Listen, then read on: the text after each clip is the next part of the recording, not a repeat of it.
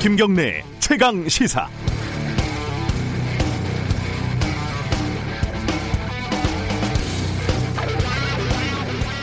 어제 우리 최강 시사에 윤여준 전 장관이 출연을 했죠. 그 보수의 품격이라는 코너였고 보수의 관점에서 최근의 정치적 이슈에 대한 의견을 들어보는 시간이었습니다.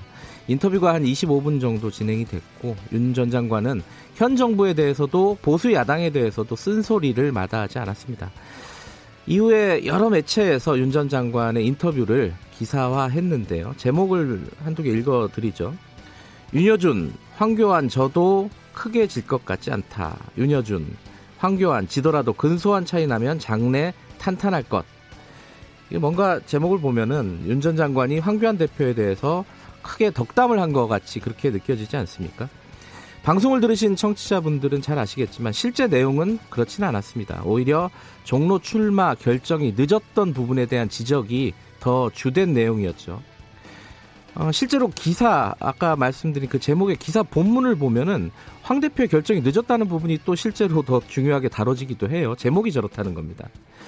또 어떤 기사 제목을 보면 윤 전 장관이 미래통합당에 쓴소리를 한 것으로 보이고 어떤 기사 제목을 보면 문재인 정부에게 강하게 어, 비판을 한 것으로도 보입니다. 사실 둘 다 맞는 얘기긴 하죠. 이 말씀을 드리는 거는 앞에 말씀드린 그 기사들을 비난하려는 게 아니라 모든 기자와 언론은 기사를 쓸 때 본인들이 원하는 이야기를 취사, 선택할 수밖에 없다는 매우 안타까운 현실입니다. 그건 진짜 현실적인 제약이고요. 문제는 그 취사 선택의 품질이겠죠. 그 선택이 얼마나 성실한지, 얼마나 균형이 잡혀 있는지. 다만 특정 세력을 공격하기 위해서, 특정 세력을 방어하기 위해서 빤히 속보이는 제목을 달고 속보이는 취사 선택을 하면 우리는 금방 모두 빤히 알고 있습니다. 뜨끔하신 분들도 좀 있을 겁니다. 2월 19일 수요일 김경래 최강 시사 시작합니다.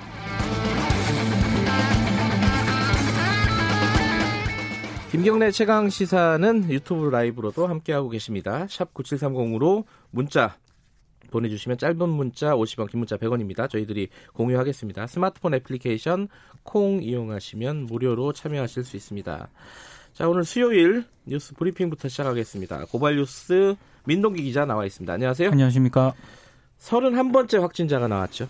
29번째 확진자와 마찬가지로 네. 해외에 다녀온 적이 없고요. 네. 아직까지 확진자와 접촉한 사실도 드러나지 않았습니다. 그러니까 감염 경로를 찾기 힘든 사례가 계속 발생을 하고 있는데요. 네. 특히 31번째 확진자는 뭐 지역 중형병원, 교회, 호텔 등을 거쳤고요. 대중교통도 이용을 했기 때문에 슈퍼 전파자 우려도 나오고 있습니다. 네. 서울 강남에 본사를 둔 다단계 회사 직원이기 때문에 지난달 29일에는 강남구 회사 본사를 방문한 이력도 있고요. 네. 그리고 교통사고를 당한 뒤에 대구의 한방병원에 입원을 했는데 고열과 폐렴 증상이 나타나 병원 측이 코로나19 검사를 권했거든요. 네. 근데 거부를 했다고 합니다. 왜 거부했는지는 아직 모른다고 하더라고요. 그렇습니다. 예. 그리고 지난 8일 발열 증상을 보였는데도 어, 대구 남구 신천지 교회에서 지난 9일과 16일 2시간씩 예배에 참석을 했고요. 네. 지난 15일에는 지인과 호텔에서 점심을 또 먹었습니다. 해당 교회는 모든 예배를 중단을 하고 당분간 온라인과 가정 예배로 대체를 하기로 했고요. 네. 이 확진자와 함께 예배당에 있었던 분들은 자가격리 조치를 했다고 밝혔습니다. 이 정부는 최근 확인된 새 확진자를 아직 지역 사회 감염으로 단정하진 않고 있습니다만 가능성은 염두에 두고 있는 것 같습니다. 최근 방역 전략 수정에도 착수를 했습니다. 그러니까 어, 코로나 19 사태가 새로운 국면을 맞이했다. 그렇습니다. 아, 이렇게 보더라고요. 네. 교회가 문제네요. 교회가 사람이 굉장히 많이 있었던 곳이기 수백 때문에. 명이 같이 있었기 때문에 네. 예, 좀 걱정이 됩니다.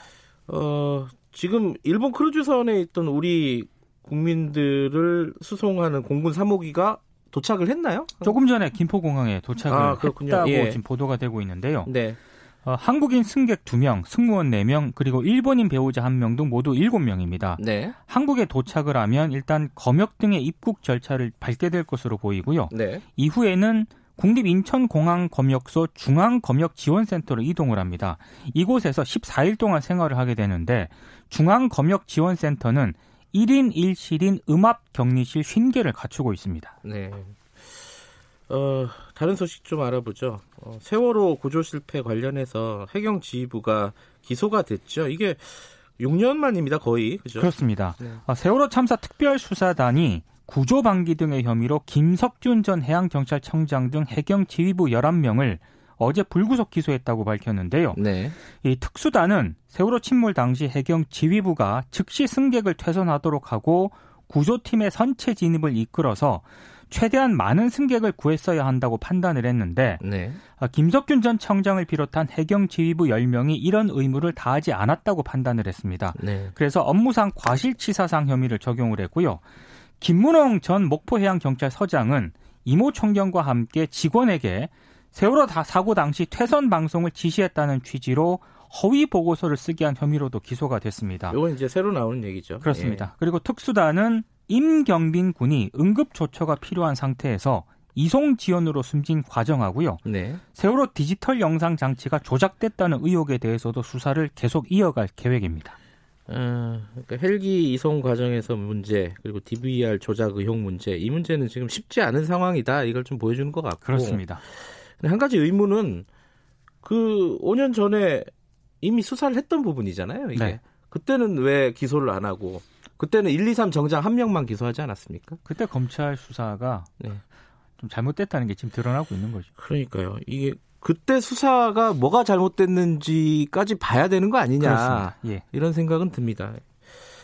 어, 이게 좀 관련된 얘기일 수도 있는데 그 사회적 참사 어, 세월 어, 특별조사위원회에 소속돼 있는 거죠. 이 가습기 살균제 문제. 네. 이 문제에 대한 기사도 어제 좀 많이 나온 게 있어요. 그 피해 가정 첫 실태 조사 결과를 발표를 했거든요. 예. 성인 피해자 같은 경우 두 명 가운데 한 명이 자살을 생각한 것으로 나타났고요. 두 명 가운데 한 명이요? 예. 예. 그리고 열 명 가운데 한 명은 실제 자살을 시도했다고 답을 했습니다. 그래요? 네. 예. 그러니까 피해자 78.9%는 만성적이고 극심한 울분에 노출돼 있는 것으로 조사가 됐는데요.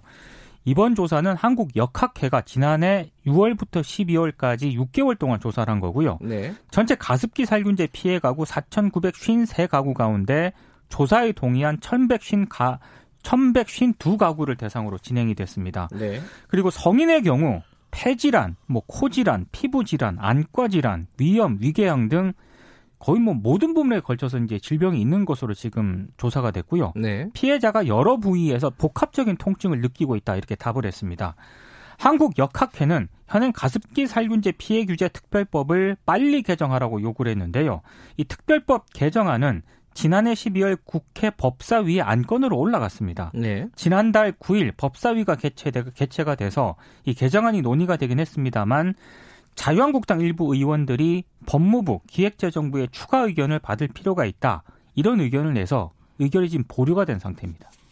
이거는 21대 국회로 넘어갈 가능성이 높겠네요. 그렇습니다. 예. 어, 이게 꽤 화제가 됐었던 일입니다. 그 서울 강서구에 장애인 학교를 만들려고 하는데 주민들이 반대해가지고 네. 학부모들이 주민들 앞에서 무릎 꿇는 그런 상황이 연출이 되기도 했었죠. 네.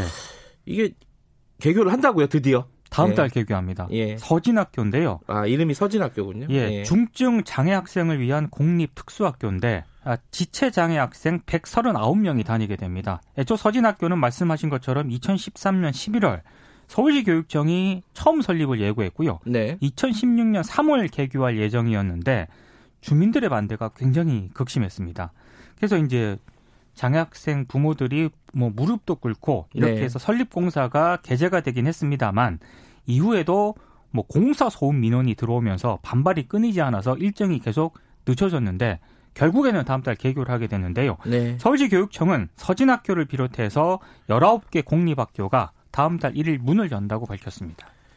이게 개교를 하면은 눈물을 흘리는 분들이 되게 많을 것 같습니다. 아, 그렇습니다. 예. 예. 정치권 소식들도 좀 정리해 볼까요?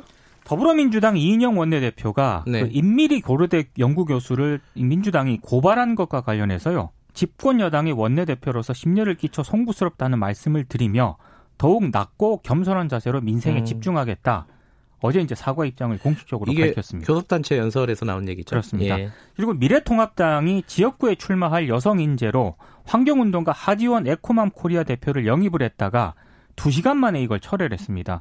이하 대표는 서울시 의원으로 일하던 2008년 당시에 돈 봉투를 받은 혐의로 벌금형을 선고받은 적이 있습니다. 미래통합당이 어, 검증을 제대로 못했다. 뭐 이런 얘기가 나올 수밖에 없죠. 그렇습니다. 네. 그리고 바른미래당이 어제 안철수계 등 비례대표 의원 9명을 셀프 제명을 했습니다.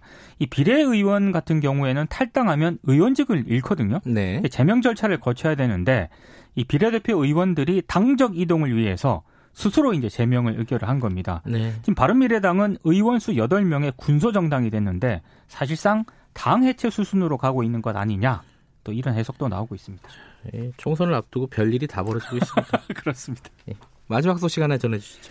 그 40여 명의 사상자가 발생한 3회 이터널 다중추돌 사고 현장에서 시신 두 구가 어제 추가로 발견이 됐는데요. 네. 사망자가 5명으로 늘었습니다. 근데 지금 문제가 사망자 신원 파악이 굉장히 어려움을 겪고 있다고 합니다. 아하. 지금 두 명 정도만 신원이 확인이 됐고요. 예. 나머지는 시신 훼손이 심해서 굉장히 지금 어, 신원이 불분명한 그런 상태인데 경찰이 일단 국가수에 유전자 감식을 의뢰를 했는데 감식 결과는 2, 3일 뒤에 나올 예정입니다. 유전자 감식을 해야 될 정도군요. 그렇습니다. 예. 예. 자, 여기까지 듣겠습니다. 고맙습니다. 고맙습니다. 고발뉴스 민동기 기자였고요. 김경래 최강 시사 듣고 계신 지금 시각은 7시 31분입니다.